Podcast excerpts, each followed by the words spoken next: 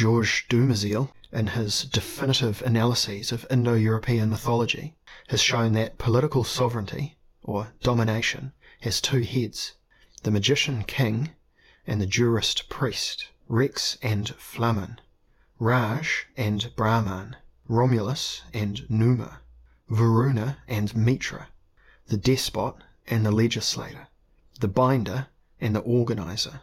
Undoubtedly, these two poles stand in opposition, term by term, as the obscure and the clear, the violent and the calm, the quick and the weighty, the fearsome and the regulated, the bond and the pact, etc.